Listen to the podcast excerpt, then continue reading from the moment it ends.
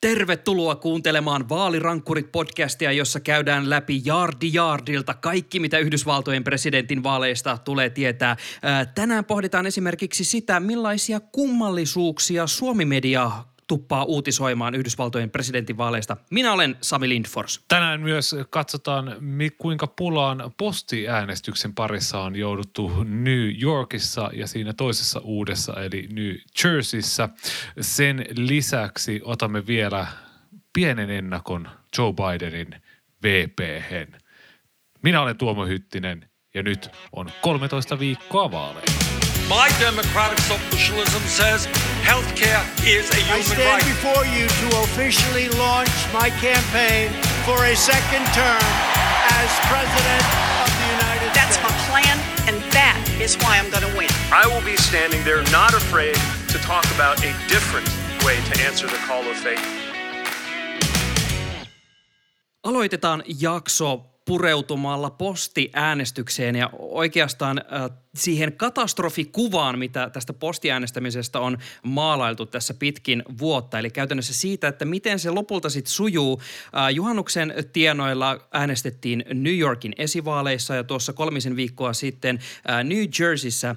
Ja Tuomo, tämä postiäänestäminen on osoittautunut ilmeisesti tuolla Rapakon takana hitusen hankalaksi tapaukseksi, jos olen oikein ymmärtänyt. Kyllä. Nykissä tosiaan juhannuksen tienoilla oli äänestys ja jonkinlaisia tuloksia mekin ollaan tässä podcastissa jo annettu, mutta ne ei tosiaan ole niitä virallisia tuloksia, koska kaikki ääniä yksinkertaisesti ole laskettu. Ja se on tässä nyt molemmissa osavaltioissa ollut ongelma, että äänten laskeminen on kestänyt todella kauan. Nykissä tosiaan silloin juhannuksen tienoilla äänesteltiin ja saatiin nyt sitten tietää, että ehkä ensi viikolla vaalivirkailijat on luvannut, että voisi tulla tällaisia kunnon tuloksia aikaan.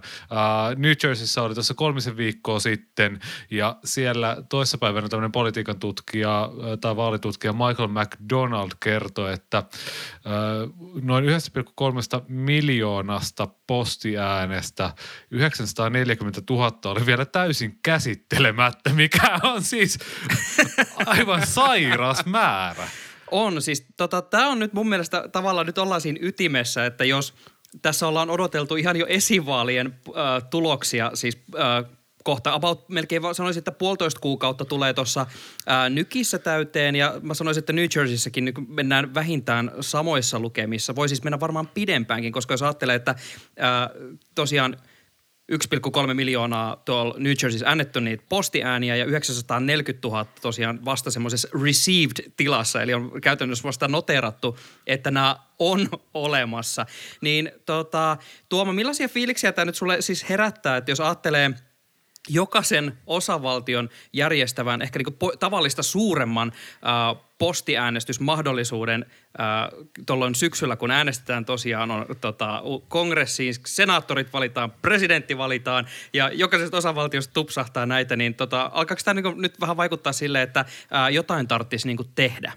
Jotain tarvitsisi tehdä ja se jotain varmaan on sitten, että, että kaadetaan sitä rahaa, palkataan jengiä ja luodaan oikeasti sitä prosessia siihen, että näitä ääniä saadaan laskettua. Et mä taustatyötä kun tein tätä segmenttiä varten, niin todellakin suurin ongelma näyttäisi vaan olevan se, että siellä ei ole varauduttu siihen valtavaan äänivyöryyn, joka näissä esivaaleissa on tullut.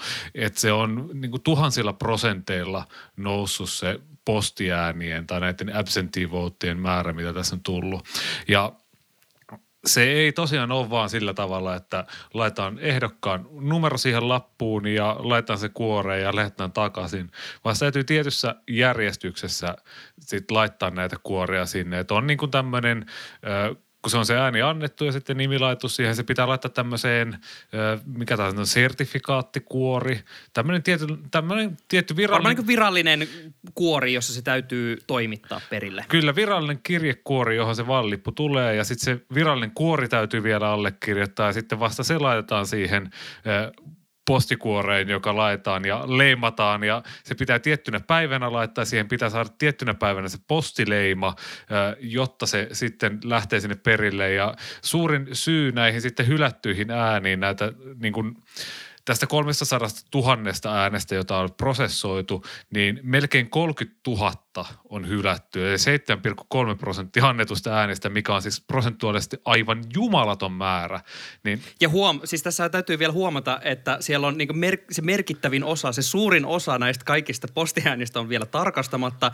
Joko tässä kääntyy parhain päin, että sieltä tota, tämä hylättyjen prosentti pienenee, tai sitten meillä on käsissä tosi iso ongelma siinä, että porukka ei vaan osaa yksinkertaisesti toimia sen protokollan mukaan näitä ää, ääniä postittaessa. Kyllä suurin syy tosiaan sille, että minkä takia näitä ääniä on hylätty ollut se, että se on tullut myöhässä se vaalilippu, tai sitten sitä ei ole osattu laittaa tähän oikeaan kuoreen, sitä ei ole suljettu kunnolla, allekirjoitus on väärin, eli siellä on jokaisessa osavaltiossa, kun rekisteröityy äänestäjäksi, niin siellä on jotain allekirjoitusta alta ja sitten sitten jälkikäteen mätsätään ja sitten on vähän silleen, että onnistuuko tämä vai eikö se onnistu. Ja sitä on mahdollisuutta, että jos äh, allekirjoitus hylätään – niin se on mahdollista, että, niin, että se äänestäjä saa vielä lähettää sen oman allekirjoituksensa sinne vaalilautakuntaan tarkistettavaksi jälkikäteen. Joissain osavaltioissa toimitaan näin, että se saattaa olla, että se tämäkin prosentti pienenee, mutta se on myös yksi syy sille, että minkä takia näiden äänien ke- laskeminen kestää näin jumalattoman kauan – Musta oli ihan mielenkiintoista, että NBCn New Yorkin toimitus oli äh, tota New Yorkin postiäänestyksen ongelmiin pureutuessaan äh, huomannut äh, esimerkiksi sellaisen, että ihmiset, siis tämä oikeasti, Tämä on ehkä suloisin syy sille, että nämä tota, postiäänestykset menee ihan vituralle.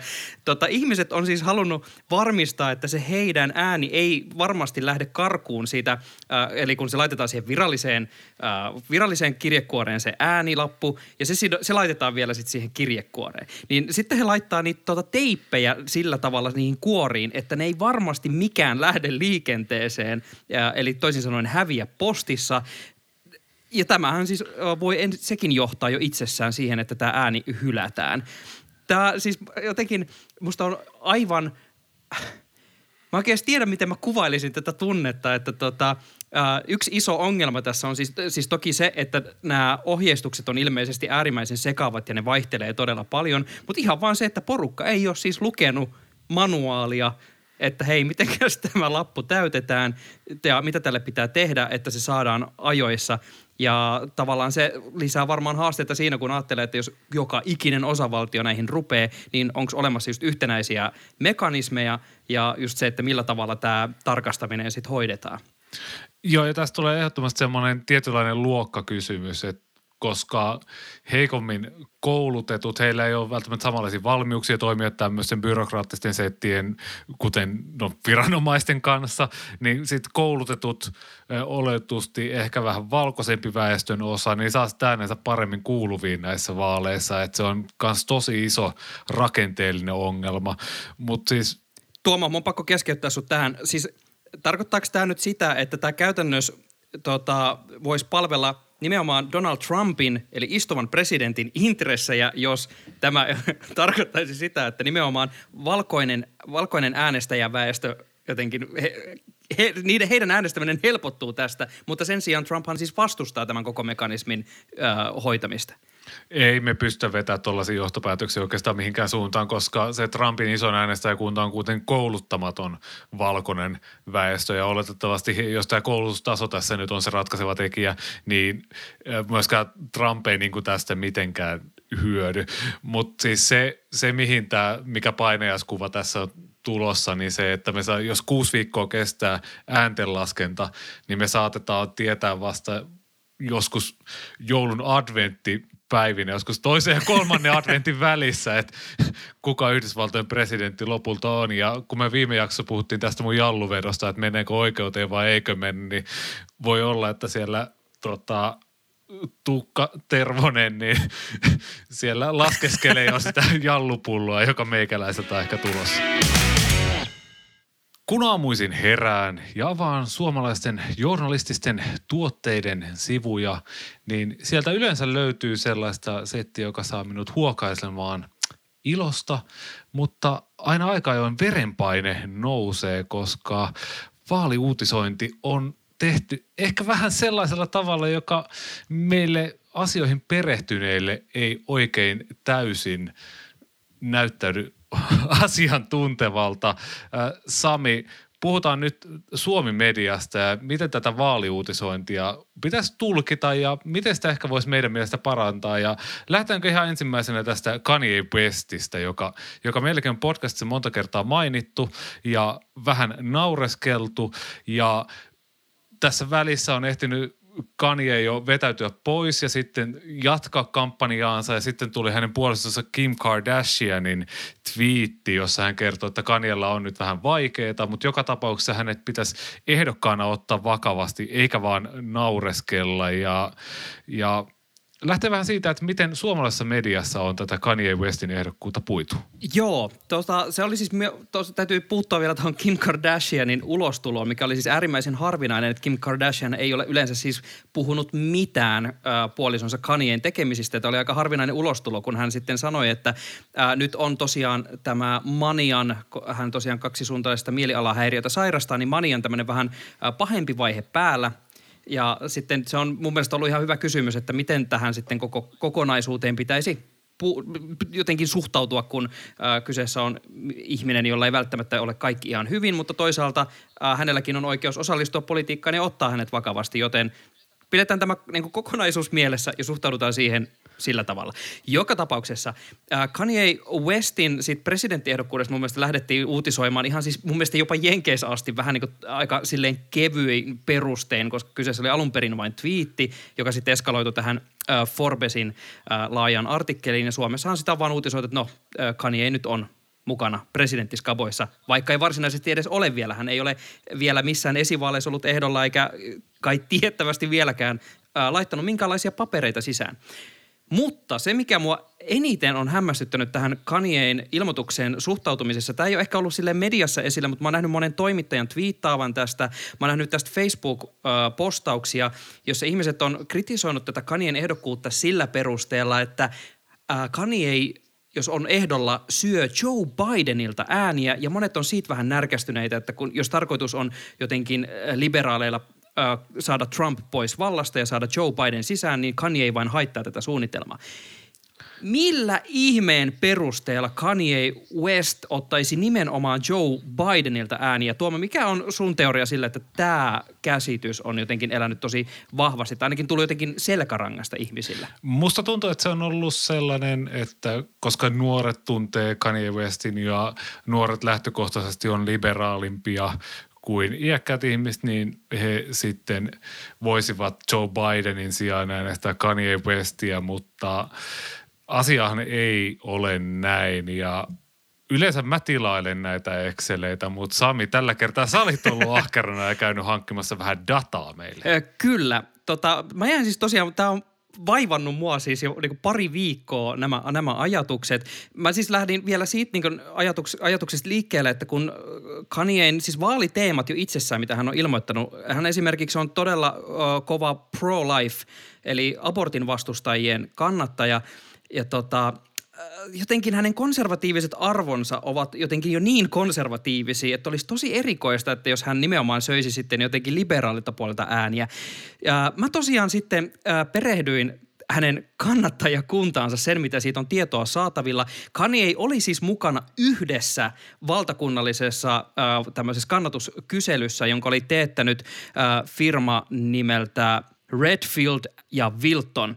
Ja siinä siis tota, tästä vedettiin otsikoita Yhdysvalloissa, että Kanyeita äänestäisi kaksi prosenttia kansalaisista, mikä ei tosiaan ole hirveän paljon ja sillä ei ihan hirveästi vaalitulokseen vaikuteta. Mutta mä, mä tosiaan siis tilasin ton Excelin tuolta äh, puljulta ja katoin, että mitäs täällä näkyy. No siis yllättääkö Tuomo sua, että se tavallaan innokkain kannattajakunta, joka Kanye Westillä on, niin on iältään 18-24?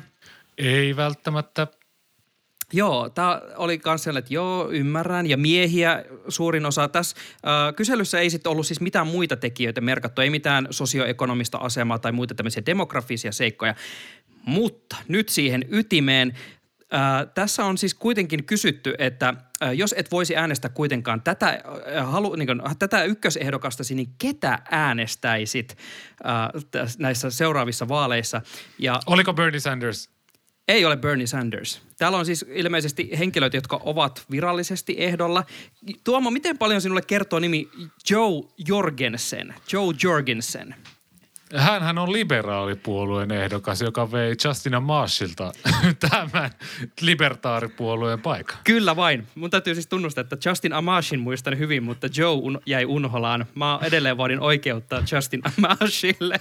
mutta siis äh, kaikista äh, näistä ehdokkaista, niin äh, jos eivät voi, jos nämä tota Kanyein, mitä, 54 äänestäjää tässä 2000 otoksessa ää, eivät voisi äänestää Kanyeita, niin heistä 13 prosenttia äänestäisi Joe Jurgensenia. Ää, Donald Trumpia äänestäisi 2 prosenttia ja Bidenia 3 prosenttia. Ja sitten täällä loput prosentit jakautuu about tonne, vielä tonne other-osastolle, jossa mä en tiedä, että jos libertaarit ei ole other-osastossa, niin mitä siellä tarkalleen ottaen on. Mut, to, eli toisin sanoen, eikö tämä nyt ole tulkittavissa niin, että jos Kanye olisi ehdolla, niin hän nimenomaan söisi tuolta Other-osastolta niitä ääniä, esimerkiksi Joe Jurgensenilta ja Donald J. Trumpilta ja Joseph Bidenilta aika marginaalisesti. Kyllä juurikin näin, ja jos, jos tässä tangentissa lähdetään tähän alkuperäiseen otsikkoon, eli tähän Suomi mediaan, niin tässähän tosiaan suomalaisessa mediassa ainakin meillä toimituksissa useat ihmiset tuli kysymään, että eikö tässä nyt niin kuin Kanye voi hyvinkin voittaa, että kyllä sieltä neljä vuotta sittenkin tuli tosi TV-tähti, joka altavastaajana lähti kisaan ja sitten tuli ja voitti ja istui nyt siellä valkoisessa talossa, niin eikö me voida Sami sanoa vaan, että ei? Joo, ei tämä ihan nyt... Ei tämä nyt ihan näin yksinkertainen yksi yhteen ole. Kyllä, siis olihan siis jo siinä, niin kuitenkin hän oli mukana niissä äh, skaboissa ihan alusta lähtien, että siellä oli jo niin olemassa jo, jonkinasteinen liike. Kaniella sitä ei ole. Hän ei ole vieläkään virallisesti mukana missään. Ja saati se, että hän on ollut niin nyt yhdessä kannatuskyselyssä mukana, jossa on kahden prosentin kannatus, niin mä en ehkä nyt näillä lähtisi vielä hengitystäni pidättämään. Mutta musta tuntuu, että suomalaisella medialla on muutenkin vähän tämän niin kuin kannatuskyselyiden ja näiden kanssa ongelmia. Että jos miettii, että et, et sanotaan vielä semmoinen huomio tähän näin, että me ei mitään yksittäistä mediaa, että tämä on niin kuin kaiken näköisiä juttuja. Kaikista mediataloista löytyy sekä hyvää että huonoa. Mutta kaivoin tosiaan tämmöisen Iltalehden artikkelin, jossa 23.7.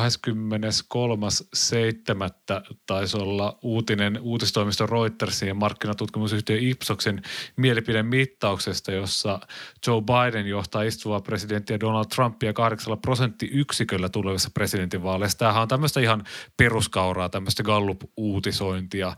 Ja tässä kerrotaan tässä uutisessa hyvin seikkaperäisestikin tästä tutkimuksesta. Mutta se, mikä tästä oikeasti puuttuu, on se, kaikki muut mielipidemittaukset, oikeastaan se iso kuva, että miten siellä mielipidemittausten keskiarvossa menee. Nimittäin samana päivänä tuli neljä muutakin mielipidemittausta Jugovilta, Rasmussenilta, Harris Axelta ja Morning Consultilta. Ja niissä taas tuo Bidenin johto vaihteli kahdesta prosenttiyksiköstä yhdeksään prosenttiyksikköön asti, niin aina kun tulee tällaisia yksittäisiä mielipidemittauksia, niin se, se vähän vaivaa mua, että et, et sit niistä, ne, niitä, ne vaan jää tämmöiseksi heitoiksi, eikä sitä koko kuvaa anneta. Joo, ja musta tuntuu, siis mä nostan myös käden pystyyn, että mä oon itsekin tota, näitä juttuja aikoina niin näpytellyt ja tota, varmaan sorrun tämmöisiin jatkossakin voisi valmiiksi ruoskia jo itseään. Mutta se mikä musta on ollut siis mielenkiintoista, kun silloin kun me aloitettiin tämä podcast ja tavallaan puhuttiin siitä, että tämä on myös äh, mahdollisuus meidänkin oppia tästä. Ja mä oon oikeastaan niin tätä podia sun kanssa tehdessä vasta oikeastaan tajunnut sen, äh, miten isoja eroja näissä erilaisissa polstereissa, eli näissä tota, laitoksissa, jotka tekee näitä kyselyitä, uh, on. Ja mä tavallaan esimerkiksi tuota 538-sivustoa lukemalla on oppinut tosi paljon siitä, että minkälaisia uh, painotuksia esimerkiksi noilla uh, YouGov ja Rasmussenin antavat todennäköisesti todella erilaisia tuloksia. Ja sitten esimerkiksi tämä 538-sivusto taas uh, aika hyvin yr- pyrkii summaamaan näitä kertomalla myös niitä taustoja. Niin tämä on varmaan se, että mitä uh, suomalaisissa toimituksissa ei varmaan hirveästi harrasteta, että tavallaan perehdytään siihen just kokonaiskuvaan ja siihen, että uh, mitkä tahot on tehnyt näitä kyselyitä. Ja se varmaan johtuu siitä, että Suomessa oikeasti meillä HS Gallup, Yle Gallup, satunnainen Alma Gallup, ne kertoo aika hyvin siitä, että missä ne trendit oikeastaan liikkuu. Et Suomen kokoisessa maassa se ehkä, ehkä riittää, että tekee tämmöisen yhden. Meillä on myös aika homogeeninen väestö, että sitä on myös helppo mitata sitä mielipidettä ja ne, ne vaalitulokset on jossain määrin linjassa näiden yksinkertaisesti gallupien kanssa. Mutta sitten vaikka Yhdysvallat olisi tällainen maa, mitä olisi helppo mielipide mitata, niin tällaisia otsikoita ei ikinä pitäisi tehdä, mitä tehtiin 3. marraskuuta 2019. Taloustieteilijät ennakoivat Donald Trumpille voittoa, jos kaikki on tällä kertaa toisin. Ja tämä siis kertoo siitä, että Yalen yliopiston professori Ray Fair ennusti Trumpille voittoa, jos talouskasvu pysyy Yhdysvalloissa nykyisissä lukemissa ja inflaatio bla bla bla. Kuitenkin ennuste tehtiin jo vuosi ennen vaaleja, että Donald Trump voittaa ja tuota, mä mietin, että onkohan tämä Yalein yliopiston professori Rayfair tällä hetkellä yl- ylpeä itsestään, että teki ennusteen vuoden päähän. No siis mä oon aika varma, että nämä kaikki pystyy aina sitten selittämään sillä, että no minähän tein tässä nyt vaan poliittisia analyysejä perustuen sen hetkisen tilanteeseen. Ja tota, tähän mä oon pakko heittää tämä disclaimer, mitä me ollaan monesti tässä podcastissa heitetty, että vaikka nytkin me puhutaan siitä, että miten Bidenilla on äh, aika tukevat asemat näissä mielipidekyselyissä, niin tiedättekö kuukauden päästä niin hommat voi olla taas niin kuin heittänyt ihan kuperkeikkaa. Että se, siis se tilanne voi elää siis todella nopeastikin, mutta toisaalta mä ymmärrän, että jos työ on tota, besservisseroida niin kuin meillä vähän tässä, niin sitten analyysiä kehiin. Joo, ja sitten se pointti on se, että katsokaa nyt ihmiset, hyvät ihmiset, mitä maailmalla tapahtuu. Tuossa on kuitenkin kolmas marraskuuta 2019 oli kuitenkin vuosi vuoden 2018 välivaaleissa, jossa Trump ja republikaanien puolueen mokas kokonaan. Ne puhu pelkästään maahanmuutosta, joka ei puhutellut yhtään ihmisiä. Demokraatit tuli ja voitti kongressissa kansallisella tasolla äänet jollain 8-9 pinnan erolla. Siis se oli täydellinen murha, vaan se, että senaatin kartta oli republikaanille suosiollinen, pelasti heidät täydeltä nöyryytykseltä. Ja sitten tämä kaveri ja muutkin muistaakseni, äh, olisiko Standard Poor's ennustanut joulumaissa, että Trump muuten tulee ja vie, että meillä oli joku tämmöinen malli. Et, että ei ole pelkästään tämä yhden tyypin bashäämistä, vaan näitä, näitä ennusteita on tehty useita. Hei, saa bashata muakin, mä, ja mä oon edelleen sitä mieltä, että Trump on hiipimässä voittoon. Mutta kun siis tällaisia suuria strategisia virheitä, kun se Trumpin base ei riitä siihen voittoon. Hänen täytyy voittaa myös niitä keskitien ihmisiä sieltä, varsinkin nyt kun vastassa ei ole Hillary Clinton, niin kyllähän se nyt Herran Jumala näkee, että vaikka jos koronaakaan, niin ei tällä taktiikalla kukaan tuja voita.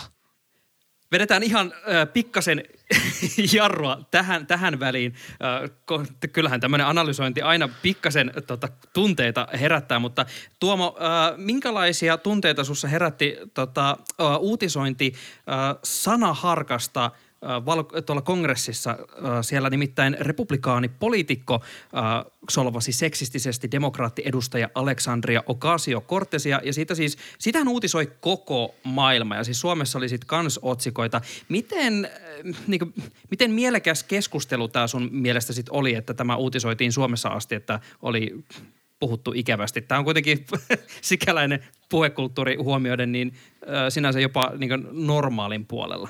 Joo, tämähän oli, ensinnäkin täytyy sanoa, että oli tosi seksistinen ja ö, tuli tavallaan, tuli siis ihan paha mieli siitä, että, että tavallaan tällaista kieltä käytetään tuollaisen maan, jota itse seuraa hyvin aktiivisesti, niin siellä, siellä alahuoneessa ja niin kuin varsinkin vielä tällaista vahvaa poliitikkona, sitä tämmöistä Aleksandria ocasio jota on helppo ihailla siitä, että hän pitää oman päänsä on rehellisesti se, mitä on, niin, niin tavallaan ilmiönä totta kai tämmöinen on oksettavaa – Mut Kyllä siis se, kommentithan että... oli aivan, siis aivan vastenmielisiä, että niin siis sille, niin, niin sille lisäksenä tuohon edelliseen kommenttiin, että vaikka kärkästä kommenttia sielläkin heitetään, niin onhan se nyt ihan typerää tulla tota, kävellä vastaan ja alkaa siis haukkumaan nartuksia.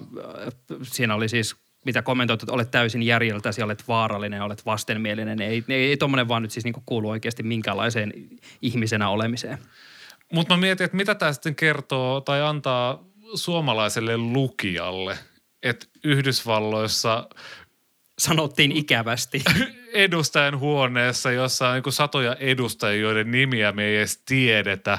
Siellä Ted Johosta en ollut koskaan kuullut, kovin, tuskin kovin moni Yhdysvalloissa oli ennen tätä kuullut hänestä.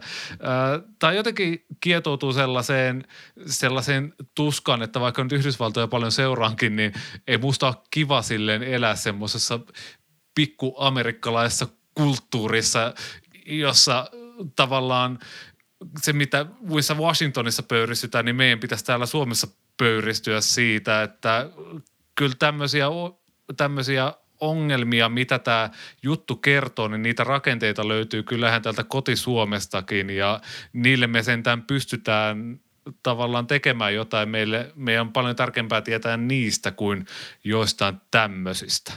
Mitä Joo. mieltä sä oot, Sami?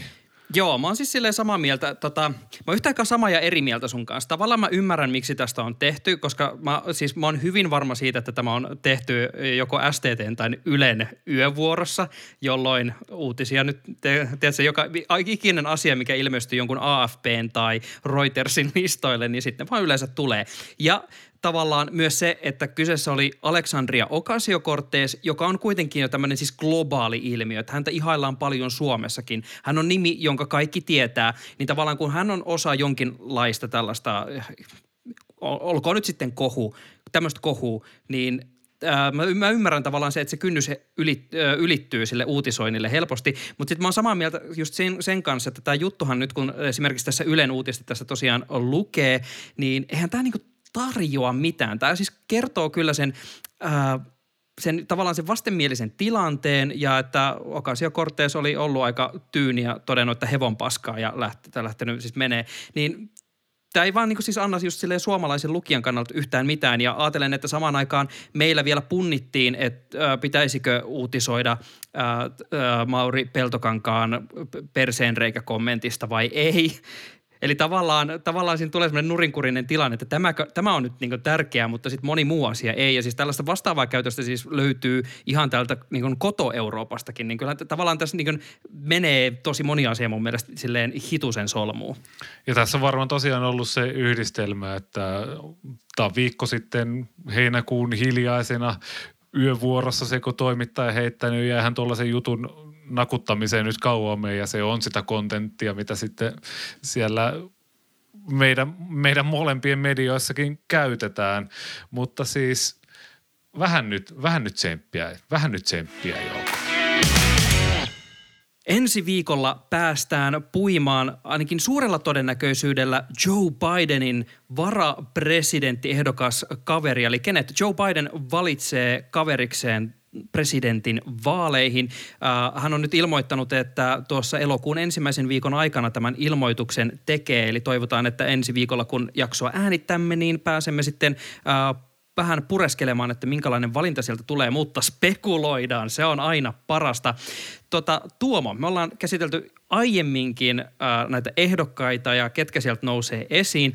Ja mun on pakko ottaa esille tässä se, että äh, politiko on ottanut tämmöisen jännän linjauksen tässä viime aikoina, että aina äh, kun uutisoidaan äh, näistä mahdollisista muutoksista tai muita spekulaatioita julkaistaan liittyen tähän äh, Bidenin VP-valintaan, niin siellä näkyy Kamala Harrisin kuva ihan koko ajan. Kamala Harrisista on todella paljon juttuja.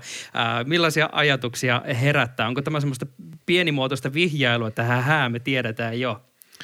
Jos poliitikko tai mikään mediayhtiö tietää sen, niin se juttu olisi julki samoin tein. Äh, tämähän on hyvin, hyvin salasta puuhaa tämä koko VP-prosessi. Kannattaa kuunnella Parts of America, semmoinen kolmiosainen podcast-sarja, jossa he kertoo tästä, että miten aikoinaan Obaman kampanjassa ja oliko John Kerryn kampanjassa muistaakseni, niin miten siellä tämä prosessi tehtiin ja se on, se on hyvin, hyvin salainen. Siellä on näitä varapresidenttiehdokkaita tavattu semmoiseen kunnon vakoja tyyliin hotellien semmoisissa parkkitaloissa siellä vihoviimessä nurkassa. Laita päälle sellaiset vaatteet, joissa sinua ei tunnista ja sitten jutellaan siellä vähän, että no miltä nyt tuntuisi tulla varapresidentiksi tälle, tälle ehdokkaalle ja näin päin pois. Mutta siis toi varmaan toi kuvahomma johtuu vaan siitä, että – Kamala Harris on se selvin ennakkosuosikki. Hän on nainen, hän oli äh, presidenttikisassa mukana, äh, hän on musta. Äh, se varmaan on se suurin syy tällä hetkellä. Hän on edelleen se suurin The-nimi. Mä oon huomannut, että tässä viime aikoina on myös noussut Susan Ricein nimi siis todella usein esille ja mä näin myös jonkun artikkelin, jossa sanottiin, että Susan Rice on silleen kaikista se varmin veto johtuen siitä, että hänellä on niin vähän uh, semmoista näkyvää politiikan taustaa. Uh, Mutta sitten mä taas toisaalta mietin sitä, että Kamala Harrisin puolesta hän nyt puhuu, kun uh, yhtä aikaahan tässä korostetaan sitä, että Biden on tosiaan hyvin iäkäs ja on mahdollista, että varapresidentin uh, tulee tehdä niitä presidentin tehtäviä. Et se mahdollisuus on varmaan korkeampi kuin uh, pitkään aikaan aiemmin, niin tavallaan olisi ihan loogista, että sitten varapresidentti olisi myös henkilö, jolla on sitä tiettyä ansaittua – auktoriteettia ja karismaa sitten hoitaa sitä tehtävää. Mutta mitä mieltä sä oot Tuomo, heitä nyt ihan puskista tämän äh, Susan Ricein äh, sulle, että äh, oot huomannut näitä samoja tendenssejä, että tota, Ricein nimi nousee usein esiin, vai nostaisitko itse vielä jopa jotain muita nimiä, jotka on jäänyt tässä huomiotta? No siis Ricein nimihän on varmaan mukana sen takia, koska hän oli Obaman hallinnossa jo mukana ja hän on myös musta nainen ja tavallaan kun Biden on koko ajan lupaillut sitä, että nyt tulee niin kuin Obaman paluu, nyt ei se hy- vanhojen hyvien aikojen eli aika ennen Trumpia, niin ne ajat nyt palaa. niin Susan Rice olisi varmaan semmoinen linjanveto siihen paikkaan, että että tässä nyt lähdetään siihen. Muutenhan niin kuin näitä nimiä on, on aika paljon ollut erilaisia. Totta kai siellä on tämä Elizabeth Warren ja Val Demings ja Stacey Abrams, mitä me ollaan kaikki puhuttu tässä näin. Ja koko ajan sieltä kampanjasta on sanottu, että se on se 8-12 nimeä, joka sillä shortlistilla on. No todellisuudessa niitä nimiä varmaan on se kahdesta neljään sellaista, mutta siellä on hyvä pitää näitä backup-nimiä niin kuin listoilla. Jos veikataan, niin kyllä se Kamala Harris tai ehkä Elizabeth Warren voisi olla, koska he on kuitenkin sellaisia, että he on ollut kaikissa vaaleissa mukana. Media on heidät jo tavallaan prosessoinut, että sieltä ei tavallaan pitäisi tulla enää mitään yllätyksiä. Että joku Val Demings tai Susan Rice sieltä voisi ehkä tulla vielä jotain sellaista, että koska kampanjatiimit tekee kyllä tämän wedding-prosessin, mutta media kuitenkin onnistuu aina kaivamaan jotain, mitä he ei sieltä löydä ja muistamme edelleen vuoden 2008 Sharon Palinin, kun John McCainin kampanja vähän puskista päätti, että nyt ylletään kaikki ja otetaan tämä tuntematon Alaskan kuvernööri täältä ja hän oli sitten aivan jäätävä pommi. Joo, se, se oli kyllä siis kirjaimellisesti pommi, joka räjähti silmille varmaan semmoisella tavalla, mitä ei todellakaan ehkä osattu, osattu ennakoida. Mutta tota, jos nyt Tuomo oletetaan, että äh, to, lähdet, no siis joka tapauksessa nainen sieltä nyt todennäköisesti siihen äh, pestiin valitaan. Se on niin ai, aika varma ja voisin vaikka lyödä vetoa sen puolesta ja varmaan euron tuotolla saisin 50 senttiä takaisin. Mutta äh, onko tällä niin minkälainen merkitys nyt sillä, että sitten jos vaikka saadaan Kamala Harris, joka kuitenkin vaikka nyt ruksii niitä, äh, niitä semmoisia tietynlaisia odotuksia, että on nainen, äh, edustaa etnistä vähemmistöä, niin, niin mitä tämä sitten lopulta tarkoittaa? Millainen valinta se lopulta sitten olisi? Kamala Harris olisi semmoinen turvallinen valinta – ja turvallinen valinta on hyvä, koska yksi tärkeimmistä asioista, mitä varapresidentti voisi tehdä, niin että don't fuck up. On vähän se, että älä, älä pilaa sitä Joe Bidenin kampanjaa. Ja mun mielestä Harrisilla on se potentiaali, hänen oma kampanjansa ei ollut hirveän hyvä, mutta toisaalta 2008 Joe Bidenin oma kampanja meni ihan reisille ja hänestä tuli kuitenkin sitä aika hyvä varapresidentti ja se nähdään nyt, että mihin se on jo vienyt hänet. Et, et joka tapauksessa ensi viikolla se, että miten miten media sitten reagoi, niin se on, se on todella mielenkiintoista, että kuka tahansa sieltä valitaan, että jos, jos Harris valitaan, niin sitten vasemmalta laidalta valitaan siitä, että kun hänellä on tätä syyttäjätaustaa ja oli huono kampanja. Ja jos Warren valitaan, niin sitten on se, että oh no, Bernie Sanders, Sandersin siipi tulee ja ka, kaappaa koko puolueen ja musta ei uskallettu valita. Ja jos Val Demings valitaan, niin sitten tulee nämä poliisiasiat, että kun hän on siellä Floridassa ollut poliisipäällikkönä, että et, mikä homma tämä nyt on. Mutta joka tapauksessa, kun tiedetään, että nainen on sieltä tulossa, niin mä ootan joka tapauksessa semmoista tiettyä piilevää seksismiä. Jotain sellaista ei ehkä niin selvää kuin Hillary Clintonin aikaan oli, eikä todellakaan niin selvää kuin vuonna 1924, jolloin toi Walter Mondale valitsi tämmöisen Geraldine Ferraro-nimisen naisen varapresidentti ehdokkaakseen ja siellä vaalitilaisuudessa tämmöinen mississippiläinen herrasmies, joka sanoi, kysyi Ferrarolta näin, että osaatko leipoa muffinseja? Ei. Ja siihen, Ei. siihen sekä Mondale, presidenttiehdokas, että Ferraro itse rähti nauruun ja sanoi, että kyllä leivon oikein hyviä muffinseja, että pystytkö sinä leipomaan? Ja siihen sitten tämä mississippiläinen herrasmies sanoi, että täällä Mississippissä miehet eivät kokkaa. Niin Mä odotan, että tätä asennetta, mutta paljon piilotetummin on ehkä luvassa, mutta saa tosiaan nähdä, että miten tämä ehdokas itse siihen reagoi.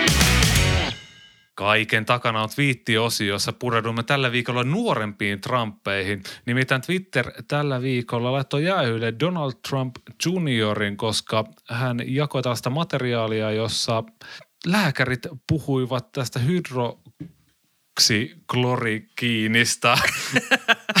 Menikö Sami jo? Hydroksiklorokiini. Tämä kuitenkin tämä aine, jonka pitäisi ö, joidenkin salaliittoteoreetikkojen ja muiden ei-lääketieteestä mitään tietävien henkilöiden mukaan parantaa korona, niin Donald Trump Jr. eli presidentin poika sitten sai penalttia tällaisen videon jakamisesta ja tähän sitten hänen veljensä eli Eric Trump twiittasi What an absolute joke. This is censorship friends and they do it all to all of us. If you're willing to censor the president of the United States, believe me, they will take away your voice the second you disagree with their politics. Please remember this on November 3rd at Twitter. Uh, Sami, tässä Erik sanoi, että nyt on sensuroitu Yhdysvaltojen presidenttiä, mutta tietääkseni vielä ei tuossa alenevassa polvessa presidenttiys periydy. Ajatuksia tästä? Tämä on niin kuin, äh, hyvin vahvasti viestii siitä, että näitä Donald Trumpin eli presidentin vanhemman tä, näitä lippalakkeja täytyy tuunata. Niihin täytyy ehdottomasti kirjoittaa Make, Make America Britain Again, koska tässä selkeästi haikaillaan siihen teen lipittäjien kultaiseen monarkiaan ja tahdotaan, että maan hallitsemista tulee jälleen tällaista verenperintöä, jolloin tämä twiitti olisi aivan realistinen. Mitä mieltä sä oot Tuomo, että pitäisikö meidän kuitenkin alkaa puhua siitä, että ää, kuka kruunataan, äh, kruunataan Yhdysvaltojen kuninkaaksi tai kuningattareksi jonain päivänä ja millä tavalla läänit jaetaan esimerkiksi kreiveille ja paroneille? Mä kannatan aivan täysin tällaista vanhaa kunnon feodaalijärjestelmää. Se olisi mahtavaa nähdä, miten Eric Trump ja hänen veljensä Donald Trump Jr. tässä ensin syöksivät Game of Thrones-tyyliin isänsä vallasta, taistelivat verissä päin. Ja sitten sieltä nuorta Baronia käyttäen Steve Bannon tuli ja lopulta veisi kruunun itselleen. Siis taas mahtavaa. Sami, tehdään, tehdään tämä. Kyllä, tai jos George R. R. Martin satut kuuntelee tätä, niin saa käyttää. Ota tee, please. Me taidettiin just kuvailla Winds of Winterin juoni. Kiitos, että kuuntelet Vaalirankkurit podcastia ja edelleen muistutuksena, että kannattaa painaa sitä tilausnappia siinä applikaatiossa, missä ikinä satut meitä kuuntelemaan, niin saat aina tiedon, kun tuore jakso pamahtaa ilmoille. Ja samoin myös suositus, että laitat seurantaan Twitterissä, mikäli satut palvelua käyttämään at vaalirankkurit ja at Sami Lindfors at Tuomo Hytti tägeillä pystyt viestimään suoraan meille laita ihmeessä kommentteja ja miet, mieti, mietintöjä ja ajatuksia, kysymyksiä, mitä vaan. Siellä on jo monet tyypit käynyt laittamassa viestiä ja kysynyt meidän mielipidettä ja no, mielipidetähän meillä on asiaa välillä, mutta keskustelu on aina hauska käydä, kun äh, ihmisillä on paljon tietämystä ja äh, pohdintoja näistä Yhdysvaltojen vaalitilanteista, joten please, laittakaa ihmeessä at-merkkiä laulamaan, niin let's talk. Ja jos satutte tietämään, missä George R. R. Martin on, niin kysykää ensinnäkin, että missä hitossa se on se Winds of Winter-kirja. Se luvattiin tänä päivänä 2020, 29. heinäkuuta. Mä haluaisin sen todella kovasti. Ja jos näet Georgia, niin kerro hänelle tosiaan myös meidän vaalirankkureista. Hän saattaisi olla kiinnostunut myös näistä maallisista asioista. Vaalirankkurit paraa ensi viikolla ja silloin taas kysytään, että tuliko sitä terveydenhuoltolakia, mitä viime viikolla luvattiin vai ei?